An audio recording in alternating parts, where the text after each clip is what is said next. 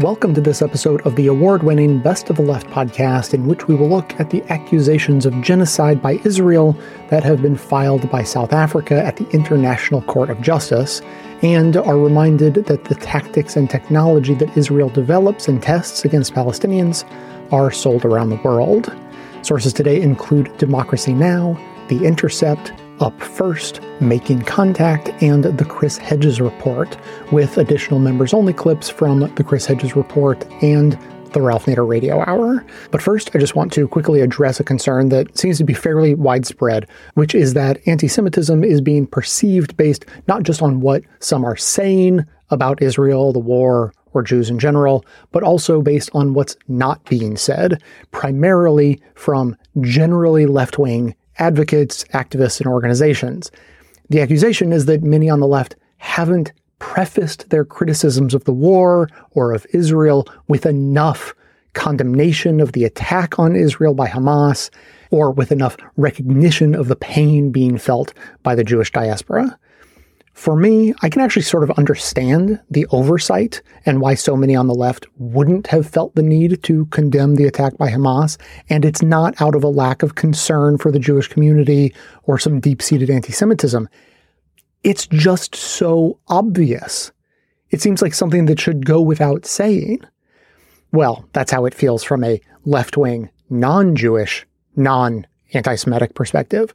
But the problem is that there are enough anti Semitic extremists out there for whom an attack on Israel is not obviously bad, which muddies the water to the point where everyone actually has to state their position on being for or against a war crime massacre.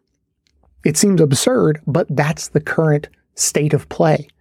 Anyone speaking up to criticize Israel would be wise to state clearly their condemnations of the attack on Israel, and not just because it's being demanded of them, but because, as Naomi Klein explained in her article a couple of months ago, in Gaza and Israel side with the child over the gun, the Zionist worldview is keen to interpret any perceived lack of support for Israel or Jews more broadly as anti Semitism, which is evidence that their project to build and maintain an ethno state through overwhelming force is justified. So, for those of us who don't support the use of that overwhelming force to maintain their ethno state, we don't want to do anything that would even accidentally help them support that ideology. And besides, for those of us who genuinely do stand with innocent people against violence and murder being committed against those innocent people, our condemnation of the attack on Israel by Hamas back in October also happens to just be true. And there's really no harm in saying what's true. So it's an absolute tragedy that condemnation of war crimes is something that needs to be clarified. But that is, in fact, the tragic circumstances we are currently living with. So, as we get into today's episode, which contains much criticism of Israel, I have no problem starting with a full throated assurance that we stand against all violence related to this conflict, whether it's those in Israel and Gaza or those in the US or elsewhere who are being targeted based on anger and hatred inflamed by the current war. And stay tuned to the end where I'll talk a bit more about the perception of anti Semitism coming from not just the right, but also from the left.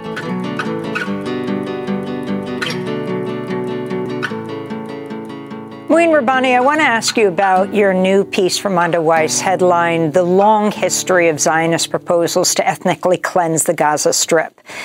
Israeli news outlets report that the Israeli Prime Minister Benjamin Netanyahu reportedly told a group of Israeli lawmakers last week, quote, regarding voluntary immigration, this is the direction we're going in, Netanyahu said. Israel's Minister of National Security, the man who's been convicted of terrorism, uh, Itamar Ben Gvir, has made similar comments. The solution of encouraging the residents of Gaza to emigrate is one that we must advance. It's the right, just, moral, and human solution. I call on the Prime Minister and the new Foreign Minister, who I congratulate on his appointment. Now is the time to coordinate an emigration project, a project to encourage the residents of Gaza to emigrate to countries of the world. Let's be clear, we have partners around the world whose help we can use. There are people around the world with whom we can advance this idea. Encouraging their immigration will allow us to bring home the residents of the communities near the Gaza border and the residents of the Gush Katif settlements. Those were the words of Israel's Minister of National Security, Itamar Ben Gvir. On Tuesday, the U.S. State Department issued a statement rejecting Ben Gvir's comment, as well as those made by Bezalel Smotrich. Meanwhile, the Times of London reports Israeli officials have held secret talks with the Democratic Republic of the Congo and several other countries to take in Palestinians from Gaza. If you can talk about the history of this, um, and also talk about when they refer to voluntary migration in Gaza, and also talk about Egypt and the pressure that's being brought to bear on Egypt to open its borders to the Palestinians of Gaza. Yes, and, and voluntary emigration is now referencing that article you mentioned being marketed as humanitarian emigration. Um, in other words, we're doing these people a favor by ethnically cleansing them. I think the problem here is that many people associate the ethnic cleansing of Palestinians with the Israeli extreme right, with people like um, uh, Ben Gvir, Smotrich, uh, Netanyahu, and so on. But the point I was seeking um, uh, to make in that uh, article, which is actually um, a lengthy Twitter thread um, that I um, then posted on Mondoweiss, is is that ethnic cleansing, or what um, Zionists would call transfer, is intrinsic um, to Zionist and later Israeli policy towards the Palestinians from the very outset. So, as early as 1895, Theodore Herzl the founder of the um, uh, contemporary political Zionist movement, wrote that we need to spirit the penniless population across the borders and find employment for it in other lands. If you go to the um, uh, period between the British Mandate and the foundation of the State of Israel in 1948, you find that, that the Zionist movement set up a transfer committee um, with very clear terms of reference um, to ensure that refugees who were expelled would not be able to return um, to Palestine, to destroy their villages, um, and things of that sort. And the Gaza Strip, in fact, with a population that consists for of more than three quarters of Palestinian refugees who were ethnically cleansed in 1948, has since the 1950s been a key target for depopulation by Israel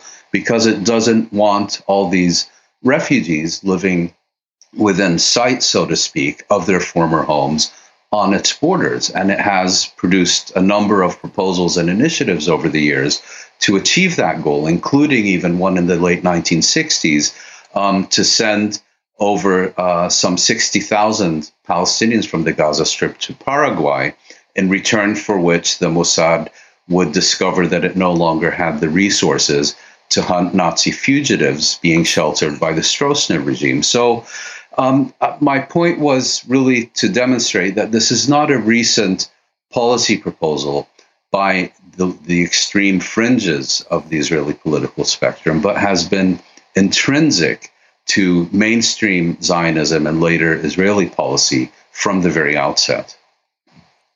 You say at the end of your piece, Mouin Rabbani, as importantly, the 1948 Nakba did not defeat the Palestinians who initiated their struggle from the camps of exile, those in the Gaza Strip most prominently among them. It would take a Blinken level of foolishness to assume the expulsion of Palestinians from the Gaza Strip would produce a different outcome. Talk about Netanyahu's goal to de Hamasify um, uh, Gaza and what exactly that means and the effect of the killing at this point of over 22,000 Palestinians. Yes, well, that takes me back to the second part of your previous question, which I um, uh, had neglected to answer, which is that at the outset um, of the current war, Israel saw that it had um, uh, unqualified, unconditional Western support from its US and European sponsors and resurrected um, this long standing ambition to cleanse the Gaza Strip of Palestinians. And the proposal that, that was put front and center, f- literally on October 7th and onwards, was to move the population of the Gaza Strip to um, uh, to the Sinai Desert, to Egypt. And this was an idea that was very enthusiastically embraced by the Secretary, U.S. Secretary of State Antony Blinken. And on his first trip to the region, he actually sought to market this to Washington's Arab allies. And I think, you know, um, he is somewhat of a clueless airhead when it comes to the Middle East. And I think he was expecting to hear from U.S. allies, Arab allies, you know, how can we help you help our Israeli friends? And instead, um, he was met with categorical refusal and rejection for this proposal, first and foremost uh, by, by Egypt. And the US and European governments later came out with a position that they would oppose forced displacement from the Gaza Strip, leaving open the possibility of what we're seeing now an Israeli military campaign, a primary objective of which is to make the Gaza Strip unfit for human habitation, and then the encouragement of voluntary, or what is now even being called humanitarian um, uh, emigration uh, in order to achieve uh, the ethnic cleansing. And I think um, the genocide that we're now seeing in the Gaza Strip, and this is something, of course, that's going to be adjudicated by the International Court of Justice in The Hague after South Africa recently. Um, uh, made an application under the Genocide Convention. You know, all these things put together, making the Gaza Strip unfit for human habitation. Mouin Rabbani, we're going to have to leave it there. I thank you so much for being with us, Middle East analyst, co-editor of Jadaliyya. We'll link to your piece, The Long History of Zionist Proposals to Ethnically Cleanse the Gaza Strip.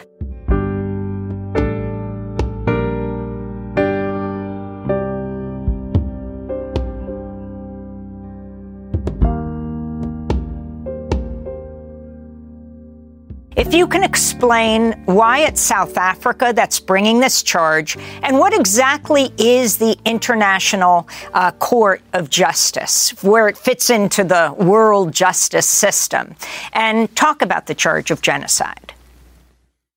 Well, thank you very much for having me on, Amy. My best to your listening uh, audience. Uh, not to toot my own horn here, but uh, I was the first lawyer ever to win anything under the Genocide Convention from the International Court of Justice uh, that goes back to uh, 1921. I single handedly won two world court orders for the Republic of Bosnia Herzegovina against Yugoslavia uh, to cease and desist from committing all acts of genocide. And based on my careful review of all the documents so far submitted by the Republic of South Africa, uh, I believe South Africa will win an order against Israel to cease and desist from committing all acts of genocide uh, against the Palestinians. And then we will have an official determination by the International Court of Justice itself the highest uh, legal authority in the United Nations system that genocide is going on. And under Article 1 of the Genocide Convention, all contracting parties, 153 states, will then be obliged, quote, to prevent, unquote, the genocide by Israel against the Palestinians. Second, when the World Court gives this cease and desist order against Israel, the Biden administration will stand condemned under Article 3, Paragraph E of the Genocide Convention that criminalizes complicity in genocide. And clearly, we know that the Biden administration has been aiding and abetting Israeli genocide against the Palestinians here for quite some time. Uh, this uh, uh, has also been raised by my friends in the Center for Constitutional Rights uh, and in uh, the National Lawyers Guild in a lawsuit uh, against Biden, Blinken, and and Austin. So I believe we will be able to use the the World Court Order. The, right now, my sources tell me the hearing will be January 11, January 12. Based on my experience with the Bosnians, uh, we can expect an order uh, within a week. I would also say, with respect to the Biden administration, uh, they are currently in violation of the Genocide Convention Implementation Act that makes genocide a crime uh, under United States law. And again, once we uh, South Africa wins this uh, order, uh, the Biden administration also uh, will stand in violation of the Genocide Convention Implementation Act. So I believe this is where uh, we will be going uh, between now, I would say, and, and the end of this month. And it is up to all of us as American citizens to figure out and support uh, uh, what South Africa is doing at the International Court of Justice here. And Francis Boyle, uh, what's the difference between the International Court of Justice and the International Criminal Court, which is already considering allegations of war crimes by both Israel as well as the Palestinian militant groups? Right, Juan. The International Court of Justice was originally established back in uh, 1921, its predecessor, legal predecessor in law. Uh, and that is where I filed the uh, genocide case. I was the first lawyer ever uh, to win two orders in one such case since the World Court was founded in 1921, uh, and it was on the basis of the Genocide Convention. The International uh, Criminal Court is a separate uh, uh, international organization uh, set up in uh, 2000. The problem, Juan, is this. Back in 2009, after Operation Cast Lead, I advised Palestinian President Mahmoud Abbas to accept the jurisdiction of the International Court, eh, of the International Criminal Court for Palestine which he did. I regret to report that the International Criminal Court has not done one darn thing to help the Palestinians since 2009. The International Criminal Court has all the blood of the Palestinian people on its hands since 2009. And Juan, that is why we set up a campaign uh, to, fi- to find a state willing to file a lawsuit at the International Court of Justice, uh, the World Court. Uh, the ICC basically uh, operates at the behest of its funders and founders and masters, which is the U.S., the NATO states, the European states, uh, etc until their uh, expedited uh, indictment of uh, President Putin as U.S. NATO lawfare against Russia, the International Criminal Court had not indicted one American, one European, one Brit, one NATO uh, citizen, and one Israeli, uh, and one white person. So uh, we've gone, we have a campaign now uh, to support the Republic of South Africa at the International Court of Justice. Uh, and we are asking, we're starting this campaign today. I'm part of a, a coalition. Uh, we're starting this campaign to get, today to get members of the Genocide Convention to file declarations of intervention at the World Court in support and solidarity uh, with with South Africa uh, against Israel and in support of the uh, Palestinians.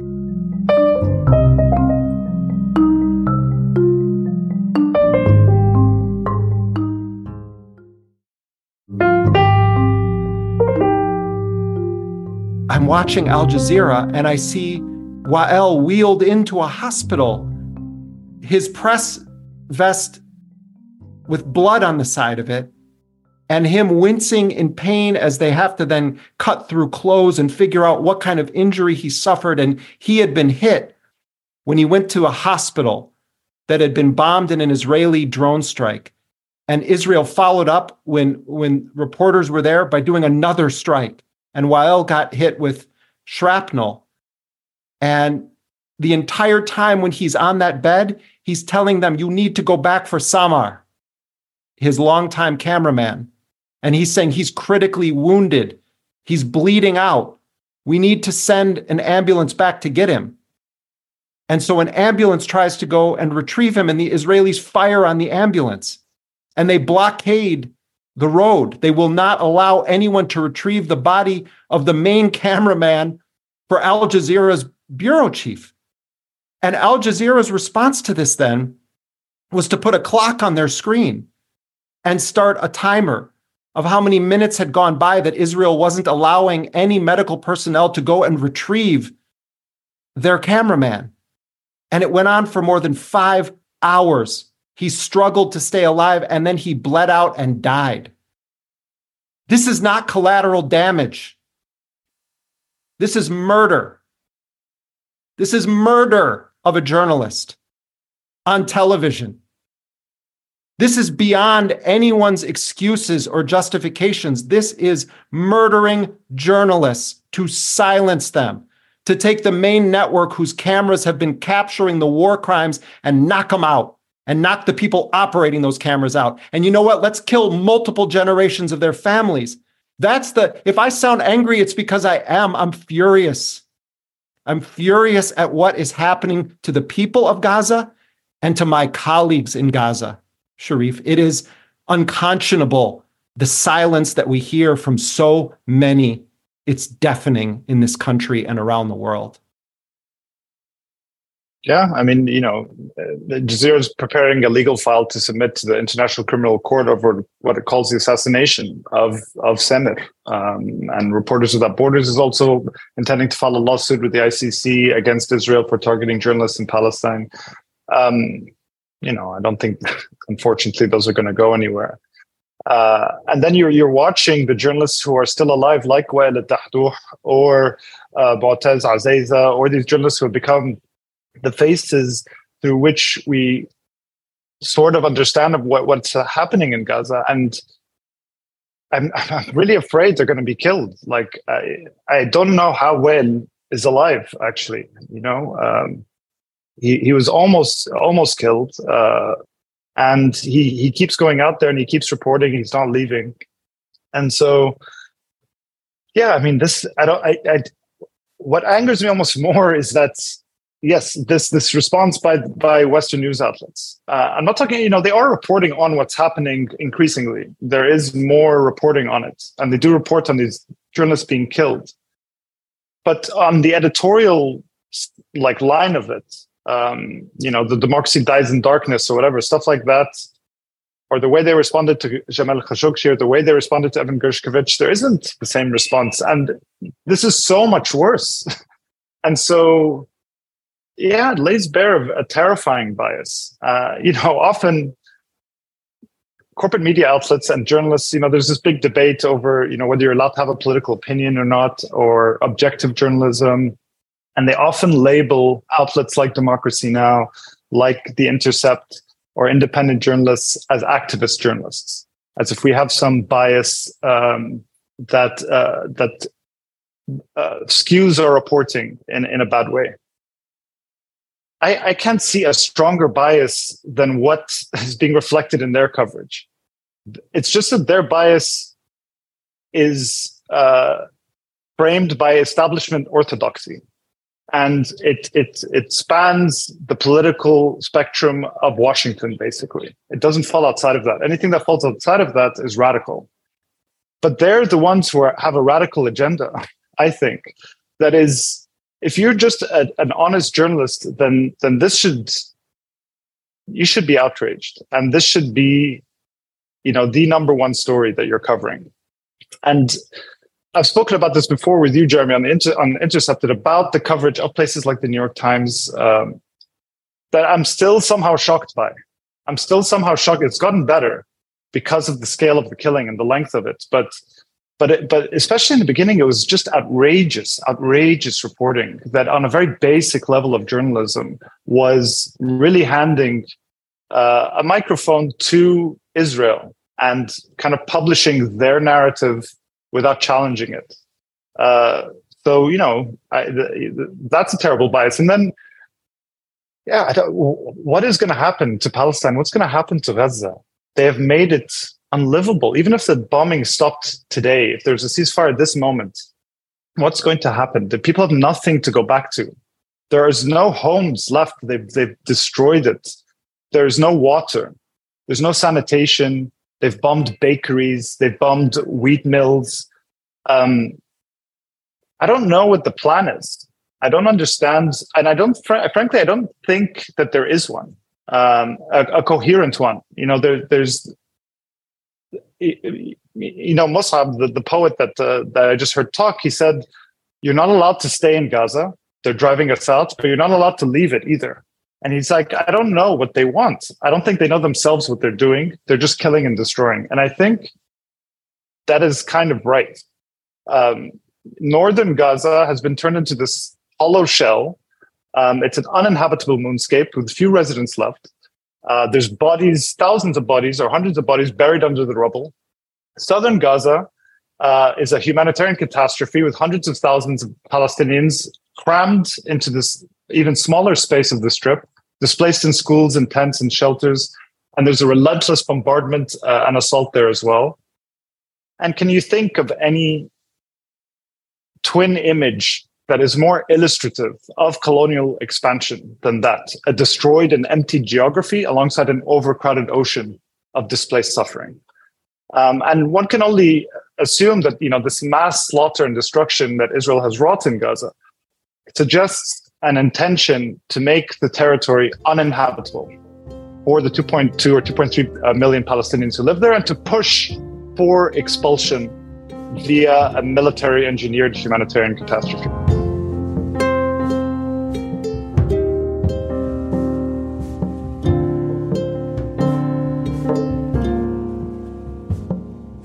In Gaza, access to food, sanitation, and clean water is scarce as the war between Hamas and Israel rages on. The World Health Organization warns disease may eventually kill more people than actual combat if the health system is not fixed.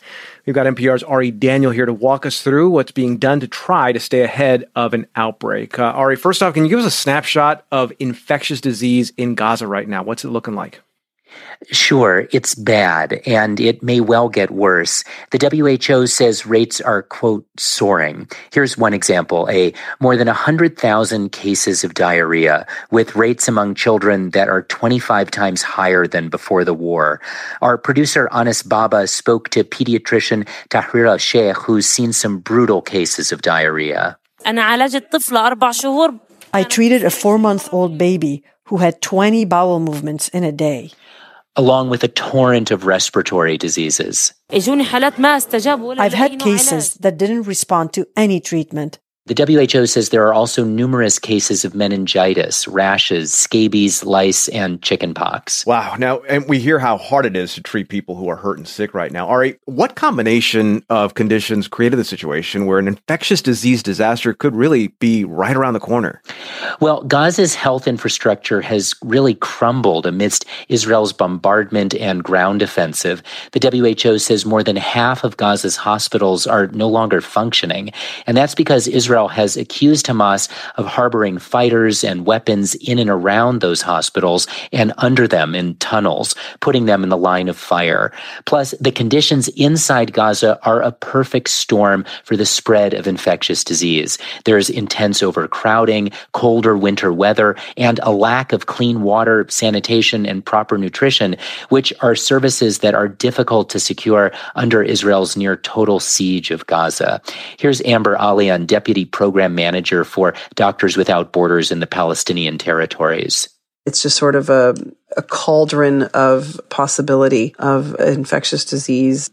This really just is an infectious disaster in waiting. And that brings us back, I suppose, to the World Health Organization's prediction that disease could endanger more lives than military action.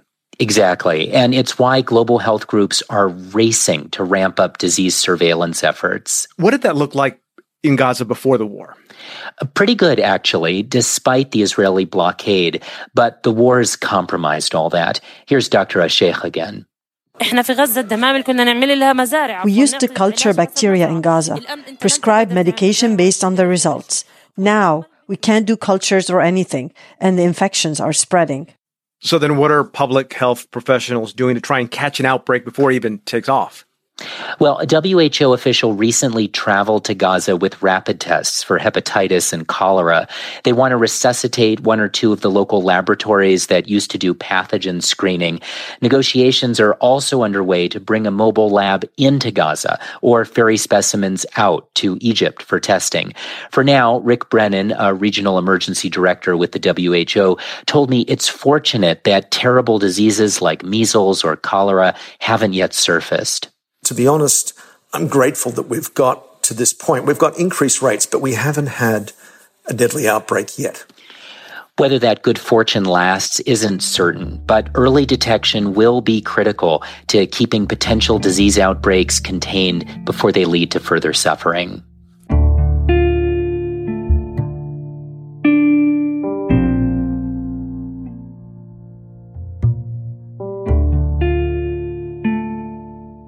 We're going to zoom out from the situation on the ground in Gaza to looking at the various actors involved in these atrocities.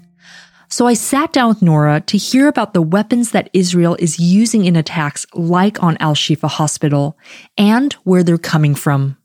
Um, I kind of want us to take a mm, closer look at, at Israel's military industry. So, Israel is one of the world's most militarized countries, as well as a major weapons um, supplier internationally. Um, I'm wondering, could you maybe sketch out for us a broad picture of what Israel's military industrial complex um, looks like and how it enables this current genocide and the ongoing occupation? Israel is a settler colonial rampart of Western imperial interests in the Middle East. Israel is not only a leading arms manufacturer that sells its uh, so-called battle battle tested or field tested weaponry to other states around the world. Of course, the research and development wing of the of these weapons uh, are the people in the West Bank and Gaza Strip, uh, specifically Gaza, over the last you know twenty years tons of brand new weaponry are tested on Palestinians and then sold in the world market by Israeli arms companies. Um, but it's also a leader in surveillance technology and biotech, you know, weaponry and and technology. Um, so Israel is also a leading um, supplier of spyware for governments uh, and bad faith actors around the world. And of course, it is all supported and financed by the US. The US has, you know, I mean, it, it finances the Israeli military up to, you know, three, sometimes six billion dollars a year. Um, a lot of that is also um, through weapons contracts. The US also uses Israel as a weapons storage depot um, where it can you know, store weapons for U.S. led uh, imperial interests in the region. I mean, it is so expansive and it is so insidious.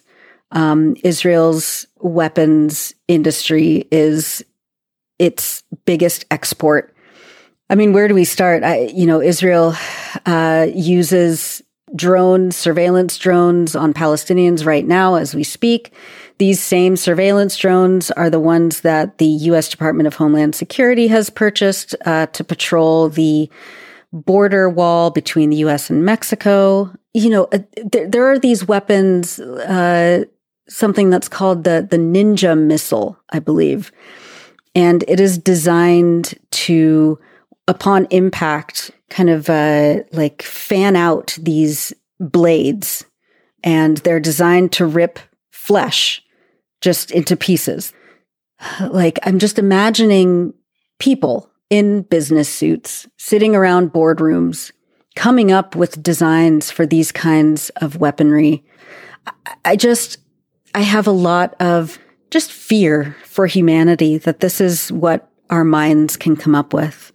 Um, and that these weapons are, are being used against mostly children in the Gaza Strip is just uh, I, I, mean, there are no words. I, I keep I keep losing words for for this horror that we're seeing. I feel like we need to come up with a brand new vocabulary. Yeah, absolutely. And you know, when you were you were talking about this um, vision that you had of people in boardrooms, I, I was also thinking about just like kind of the role of global defense corporations as well who are who are not only like enabling the genocidal war but also profiting from it um, you know can you talk about like some of the other players who who are profiting actively now yeah, I mean, you know, the the the big three, you know, in the U.S., which is Raytheon, Lockheed Martin, and Boeing, um, which design uh, and manufacture not just missiles, but also, you know, the warplanes, um, the fighter jets, drones. Um, we're talking about Elbit Systems, which is an Israeli company, but which has headquarters in the UK and uh, facilities in the US, especially on the East Coast. I mean, it it is an enormous industry. I think, and it's so ingrained with. Um, you know western capitalism. I mean they're just they're just normal factories producing normal products for normal states to be used in normal situations. That's how that's how it's marketed. You know boeing oh they make airplanes as well. You know we all fly passenger jets. Boeing also makes weapons that kill people. Um, raytheon is is one of the biggest weapons manufacturers on the planet uh, Lockheed Martin as well. And, and it's just these players are always excited when there's, uh, you know, a global conflict or a war or a genocide happening because their stocks go up because their products become more, more valuable. Um, and we're seeing now, we're seeing these uh, stock prices rise. We're seeing economic experts talking about um, you know, how great this war on Gaza is for these weapons manufacturers, how, how it's all just kind of normalized and into this sort of like natural, you know, outcome of, of capitalism and, and Western interests. Um, I mean, it's just, it's devastating. Um, and it should, it should not be normal. It should be, you know, these weapons manufacturers are complicit in war crimes and crimes against humanity. Um, and when we look at what's happening in Gaza, when when children, fathers and mothers and grandparents um, are being and, and doctors and journalists and school teachers are being shredded to bits by Western weapons, we have to figure out ways to stop it. There are activists all over the country, uh, all over the world. But if we're focusing in on the US, there are activists who every day since the start of this genocide in Gaza have been engaged in incredible direct actions and protests to stop these weapons manufacturers and these war criminal, you know, conspirators um, from profiting. And um, that is is incredibly necessary people are getting arrested. People are locking themselves down at the gates of, of Boeing and of Elbit uh, facilities and stopping the, the, you know, the weapon shipments on, on cargo ships, uh, just, just like, you know, at the port of Oakland a couple weeks ago. And then two days later at the, the port of Tacoma, Washington. It's time for people to not see this as business as usual The majority of people in this country do not want this genocide to happen. And it is incumbent upon us to do whatever we can to stand in the way of these war crimes. Um, I mean, we're seeing these marches nearly every weekend, just here in, in California, you know, and, and, you know, every day around the country, uh, where thousands, tens of thousands, hundreds of thousands of people are gathering to, you know, add their voice to this growing, exponentially growing choir saying, not in our name, stop the bombing, stop this genocide, and uh, warning the Biden administration that they're going to be voted out.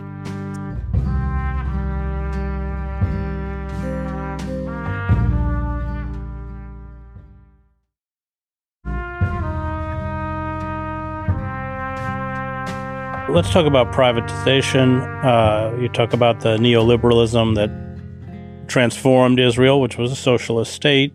Uh, major state owned enterprises uh, were uh, sold off, uh, privatized, uh, especially in the 1990s. Israel has very high income inequality. poverty rate 23% in Israel, 36% for the Arab population. and you write many Palestinians are unaware at how the occupation has been privatized because it makes no difference if a state officer or a private individual harasses or humiliates them. You go on to write many checkpoints through which Palestinians are forced to travel to access their schools, workplaces, or Israel, if they are fortunate enough to get one of the few work permits handed out by the Jewish state, use facial recognition technology and biometric details to document their every move. Uh, but these are private companies. So explain that what's happened to how, how essentially private for profit firms are managing the occupation. It's worth saying, obviously, that Israel was a self-described socialist country, but socialist country for Jews. I mean, that's obvious well, yes, to say yes, that, but yes, that's yes. right. And also, yes, and clearly, I mean, as some older you know viewers will be aware you know the it's amazing to think now that so much of the global left was enamored with Israel for the first really 20 years of its existence. Anyway that was a bit of blindness that we can talk about some other time. But anyway yeah look Netanyahu was a key f- factor in this that yes Israel had a quasi socialist uh, background. In the last 20 or so years, there's been a shift not just neoliberal policies within Israel itself, but also outsourcing the occupation.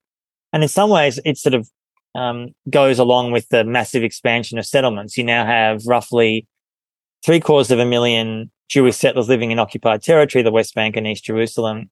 And a lot of the guards or security officers that are working on both settler checkpoints, but also Israeli checkpoints are run by private companies. And I've spent some, I spent, I lived in East Jerusalem between 2016 and 2020 and been visiting there for close to 20 years. So I spent a lot of time looking into these kinds of issues. And it's worth saying that, as I say in the book, yes, it's been outsourced and the accountability was zero, even if an Israeli soldier commits an abuse, let alone if a private interest does.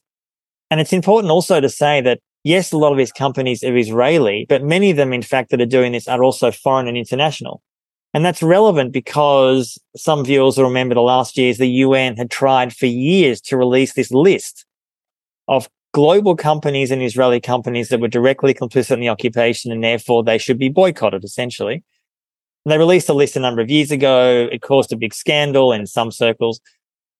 About 20 or so of those companies then removed themselves from being involved in managing the occupation, so to speak. But there are still, I think, around 100 companies, Israeli and foreign, that are directly involved day to day in so-called managing the occupation. That to me is, is not just illegal and immoral, but also right for a kind of boycott campaign, which I suspect will increase in the coming years after what we've seen the last six weeks. Can you talk about any vision? I think it's changed its name to uh, Oosto and then uh, Unit uh, 8200. So AnyVision, which is that has changed its name, is a facial recognition company, an Israeli company that was testing this at Israeli checkpoints.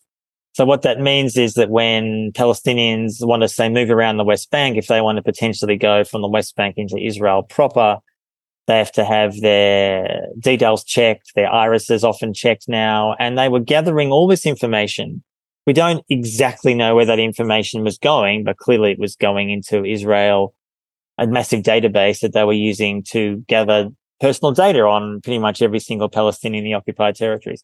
Those tools are then marketed globally. They have appeared in huge amounts of infrastructure from airports to other places around the world. And when those companies promote it, whether AnyVision uses the term battle tested, I'm not sure, but they are saying it's been tested in Palestine successfully, so called successfully. And that does tie into Unit 8200, which is, as I said, Israel's NSA. It is the body that is gathering intelligence on Israeli and on Palestinians. And increasingly, I should say, there is a lot of evidence that increasingly the occupation is coming home.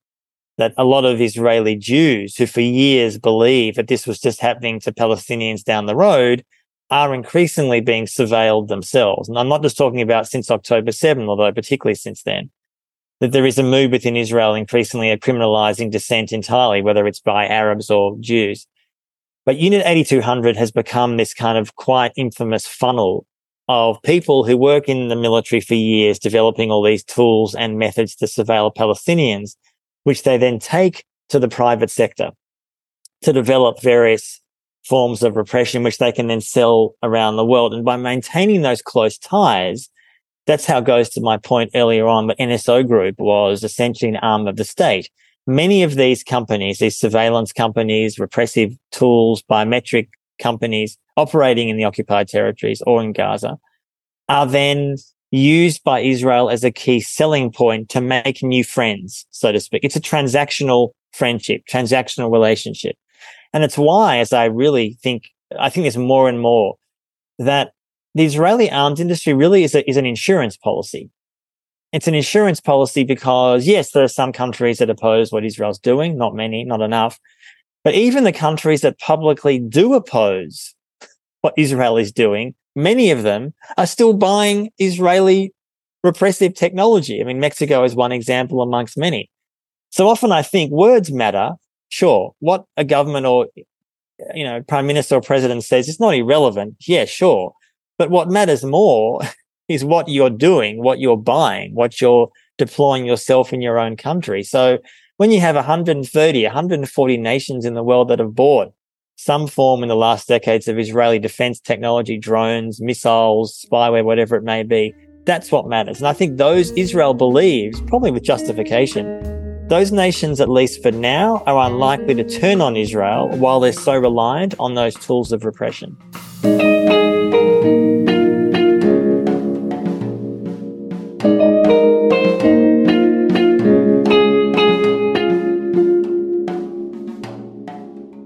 Palestinians, we understand our movement as part of the movement against settler colonialism. We understand our movement as the struggle against Israeli apartheid. We understand that struggle as against ethnos, ethno supremacy, white supremacy, religious supremacy, fascism, and right wing authoritarianism. And we understand that all these systems of oppression are used to exploit and dominate indigenous people and land, from manifest destiny to the Zionist colonization of Palestine to fascist coups across the global south. And as such, what we're witnessing in Palestine is part of a 75 year struggle against colonial violence, 16 years of a brutal and inhumane siege on Gaza. Most importantly, backed by and made possible by the economic, military, and political support of the U.S. government. So from an abolitionist perspective, we need to unpack the violence the system uses to exercise state repression and inhibit people of color and poor people from their, from their own self-determination. I won't get into all the specifics, specifics of what Israel has done, but we know that they have oppressed us as Palestinians for 75 years. My father is older than the state of Israel. And they imagine that the old would, would die and the young would forget. And what we're seeing in the streets today and what we're seeing around the world is evidence that that is absolutely not true. And today, as anti-racists, as feminists, as abolitionists, we must recommit ourselves to the critical work of defunding genocide, defunding war, defunding apartheid and militarism, and funding people's health, well-being, and freedom abolition, abolition, I believe, forces us to ask the critical question, right? Of What are the economic and political priorities of this U.S. government? And what do we need to do to shift those priorities? Our immediate strategy as a movement is quite clear. It's plain and simple. We must do everything in our power to stop this war on Palestinians in Gaza and demand an immediate ceasefire. Without that, we cannot build or strengthen our movement, let alone any social justice movement. We, when I say we, it's the big we, right? It's all people of conscience. We're lucky today to have our anti-Zionist Jewish allies like Jewish Voice for Peace taking bold and necessary steps to engage in mass civil disobedience against this war. We are fortunate to have other social justice movement partners joining us in that struggle. But right now we need everyone. The call for an end to this war should be echoed by anybody who values human life, by all freedom loving people. And we know that we will not stop until there is a ceasefire. And once there is, we will not stop until there is no more siege on Gaza. And once that happens, we will not stop until we end apartheid and Palestine is free and myself and my six month old child have the right to return. What we have seen in the past and in the current that has had an impact are the mass direct actions, what we witnessed at Grand Central Station with our Jewish allies, shutting down federal buildings, shutting down freeways, disrupting warmongers when they speak, as we saw with Blinken, making it so that nobody can turn a blind eye to this. And let's continue to do that, to do everything we can to build and shift power. But while we work to demand an end to this war, we are also drawing on our historical memory of 9-11 and working to defend and protect our communities right here in the United States against the growing rise of anti-Palestinian Islamophobic racism and violence, facilitated by the systems of policing, imprisonment, and surveillance. We're seeing the criminalization of any Palestine solidarity. Prior to this war on Gaza, in 37 states, it was it's illegal to engage in boycott, divest, and sanctions against Israel. We are seeing the emboldenment of political repression. More laws attempted to be passed right here, including in California where I live, to make Palestine solidarity on college campuses illegal. We're seeing surveillance increase with the targeting of Palestinian homes, communities, and faith institutions. Superintendents and school districts, Democratic club parties, elected statements are fanning the flames of racism, calling for people to quote unquote stand with Israel in lane terms, stand with genocide and war. And just as the struggle we know for a free Palestine emboldens those repressive systems of the prison industrial complex, Palestine solidarity also expands the terrain for social justice movements to unpack and challenge militarism, policing, surveillance in the spirit of solidarity and collective liberation. So while we're watching the United States government and so many of its Western allies clamor to beat the drums of war and annihilation of my people. We have a duty for those of us in the belly of this beast to stop this war, to defund this war, to defund apartheid. And we have learned from the movement against apartheid South Africa what has worked. As such, we call on everybody to boycott Israel. We call on institutions to divest from Israel. We call on the U.S. government to sanction Israel and end its billions in military aid. We call on our communities and allies to stop the annihilation of Palestinians by demanding an end to the siege on Gaza, the end to the occupation, freedom for all of our political prisoners, and an end to U.S. aid to apartheid Israel. But despite the egregious violence our people are facing today, I also want to remind us of the gains we've made, right? Because we have made gains over the last few decades where the question of Palestine is central to any social justice movement. Today, there's consensus across progressive communities that an attack on Palestine is an attack on all movements for justice. And fundamentally, we also know it's never really just been about Palestine. It's about what the movement for Palestinian liberation represents the ongoing anti-colonial struggle against U.S. imperialism, racial capitalism, global militarism, the decolonial liberatory potential of all our movements, and the de- development of an implementation of a people-centered, multiracial democracy. The revolutionary Palestinian Arab tradition I come out of is indebted to and shaped by international feminists and abolitionists such as Angela Davis.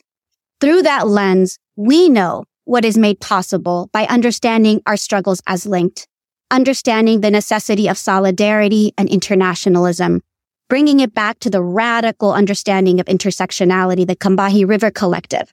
We understand solidarity is just, is not just simply a moral imperative.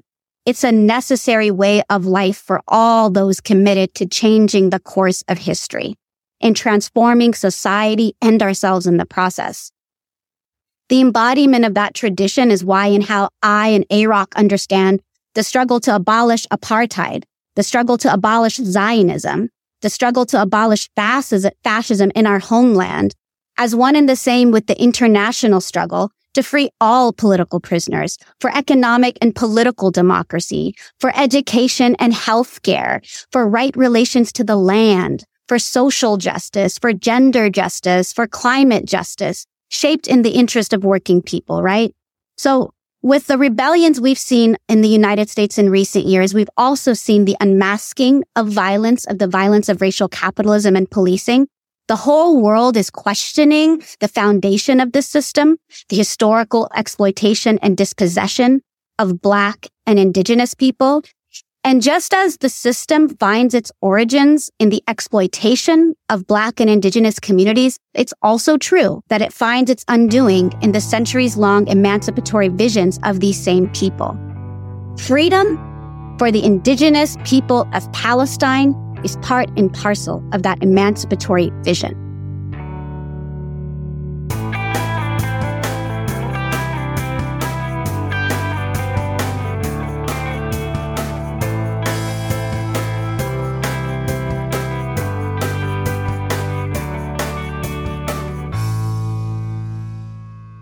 We've just heard clips today, starting with Democracy Now! describing Israel's strategy of voluntary migration.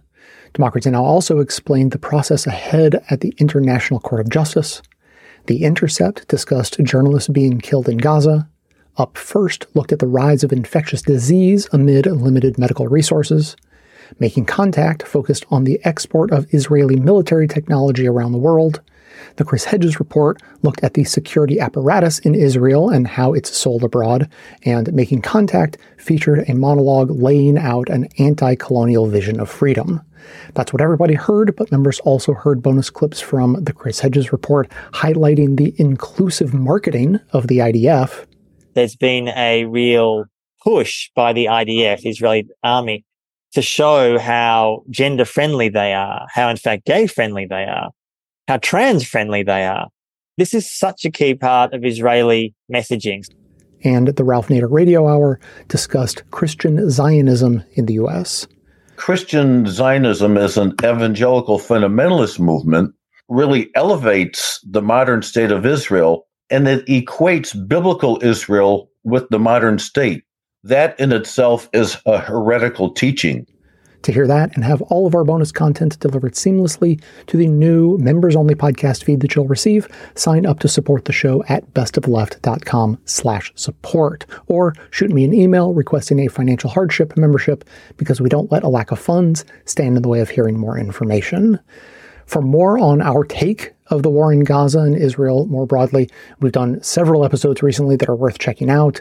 Number 1584 covers the political turmoil in Israel before the attack by Hamas in October.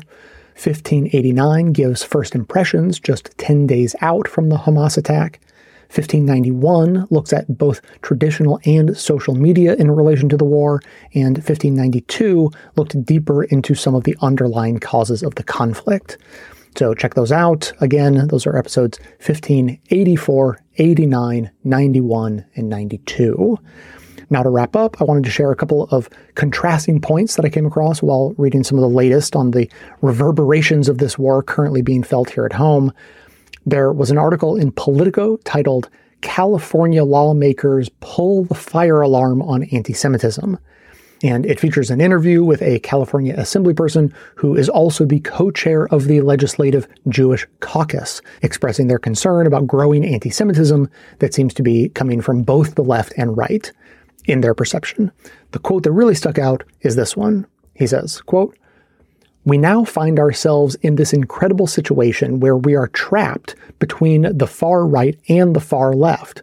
Those two groups hate each other, see each other as a threat to everything they love and believe is holy, and the one thing they seem to agree on is that Jews are uniquely evil and that we are responsible for the world's problems.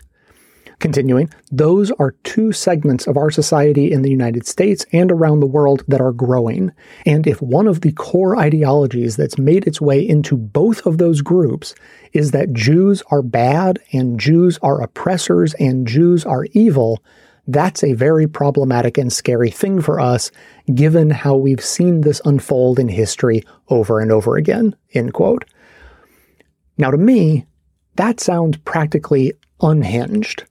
I mean, the description of anti Semitism as displayed quite frequently from the far right makes perfect sense. The sort of conspiratorial anti Jewish vision of a cabal of Jews being evil and, you know, causing all the problems in the world. That's not a fantasy. That, that's not something that doesn't exist in the real world. It does. But I basically never hear about it coming from anyone who claims to be on the left that seems to be almost exclusively a far right conspiratorial mindset. Now, I'm sure that there are some outlier examples that could be pointed to, but I mostly think that this kind of thinking stems from what I discussed at the top of the show that anyone who didn't do a good enough job of condemning the Hamas attack gets suddenly categorized as anti Semitic in the minds of people like this California politician that is, you know, basically equivalent to white supremacists. But for another perspective on this, let's turn to another recent article. This one is from The Guardian, titled Anti Defamation League Staff Decry Dishonest Campaign Against Israel Critics. So, the Anti Defamation League has made a name for itself over the last more than 100 years as experts in extremism by tracking and cataloging anti Semitism and extremist violence. However, they're not just a hands off data organization, they also advocate quite explicitly for the state of Israel and for the ideology of Zionism. In 2022, the ADL CEO, Jonathan Greenblatt, said that, quote, anti Zionism is anti Semitism and he singled out Students for Justice in Palestine and Jewish Voice for Peace as groups that, quote, epitomize the radical left, the photo inverse of the extreme right that ADL long has tracked, end quote. So again, this is taking an extreme position that I would argue defines anti Semitism so broadly as to be basically absurd and which has the effect of stoking far more fear of anti Semitism from the left than could possibly be justified. It sort of conjures the idea that, you know, before we thought the only danger was coming from the far right, but now we see that the danger has basically doubled and that it's coming from both sides. As though left wing peace activists who criticize the policies of the government of Israel are equally dangerous to Jewish people as those primarily on the right who hold conspiratorial anti Semitic views. But the good news being focused on in this article is that there seems to be a healthy amount of dissent within the ADL, which I had not heard before. Continuing from the article just after that quote from the CEO, quote, his remarks didn't only upset grassroots activists and Jewish groups critical of Israeli policy, it also set off a firestorm within the Jewish advocacy group some members of ADL's staff were outraged by the dissonance between Greenblatt's comments and the organization's own research, as evidenced by internal messages viewed by The Guardian.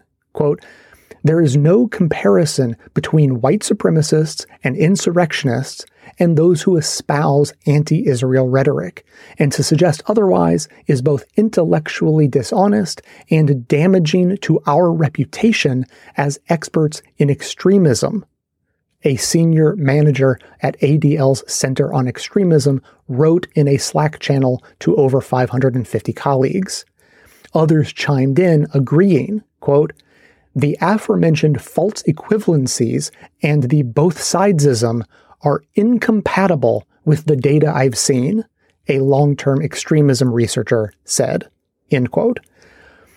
So I was really glad to hear that and hold out hope that this perspective, one based on the evidence and data about where the actual dangers of anti Semitism stem from, will be the one that prevails in the long run.